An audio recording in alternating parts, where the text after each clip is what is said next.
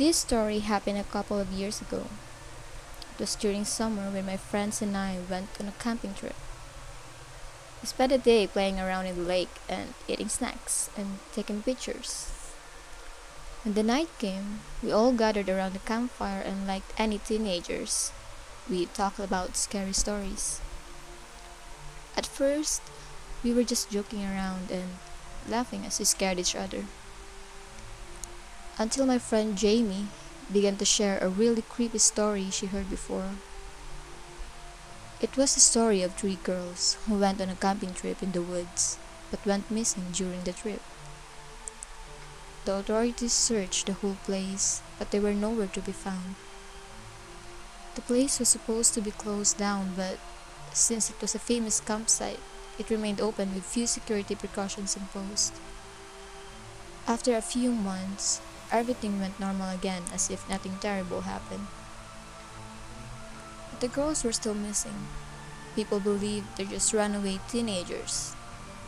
Some believed they're dead. But what but what I but what really happened to them and where they are right now, no one knows for sure. Only that people say you can still hear their cries at night.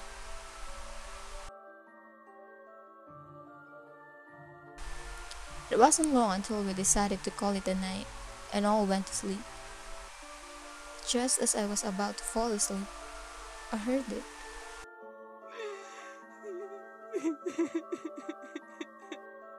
At first, I thought I was just dreaming, but when Liz asked if I heard something, I knew it wasn't just a dream. It was a faint crying, and from the sound of it, it seems like it was coming from the woods. All of us were starting to get scared.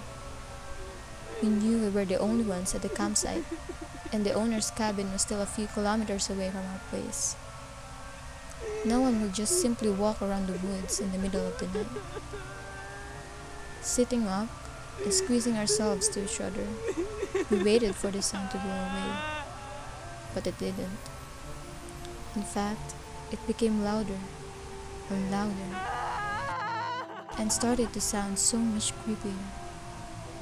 Scared and frightened, we hugged each other tightly while Jane dialed on her phone for help. We were so scared that we couldn't say anything and just listened to the sound of Jane's phone. And that's when we heard the most terrifying sound a sound of a woman screaming. We were crying and screaming for our lives. Jamie, who was still trying to contact the owner, also started screaming. A few seconds later, we heard a car, and when I looked, I realized it was the owner. He called us asking if we were there, and we answered yes before rushing to him. We all got in the car. He asked us what happened, and as we drove back, we told him everything. When we got into the cabin, we were all relieved and started to calm down, except for Jane. When the owner went out, trying to look for the police, she started roaming around the house and was looking for something. We were trying we were trying to stop her, but then she opened the door which led to the basement and went inside. Liz and I tried to take her out, but as we got into the basement, we found the most shocking thing we've ever seen. Under the cellar were three girls inside the basement. They were all bruised, dirty, and chained. That's when I realized they were the three missing girls Jane was talking about. Turns out, Jane realized there was something wrong in the owner and thought that he was hiding something. But before we can ask for help, the owner already found us, and he locked us all in. We heard footsteps and soft murmurs, and we knew the police were there. But just as we were about to celebrate, realized that the sounds were getting softer, and we knew they were all getting away. So, with all our strength, we slammed the door and screamed out our lungs.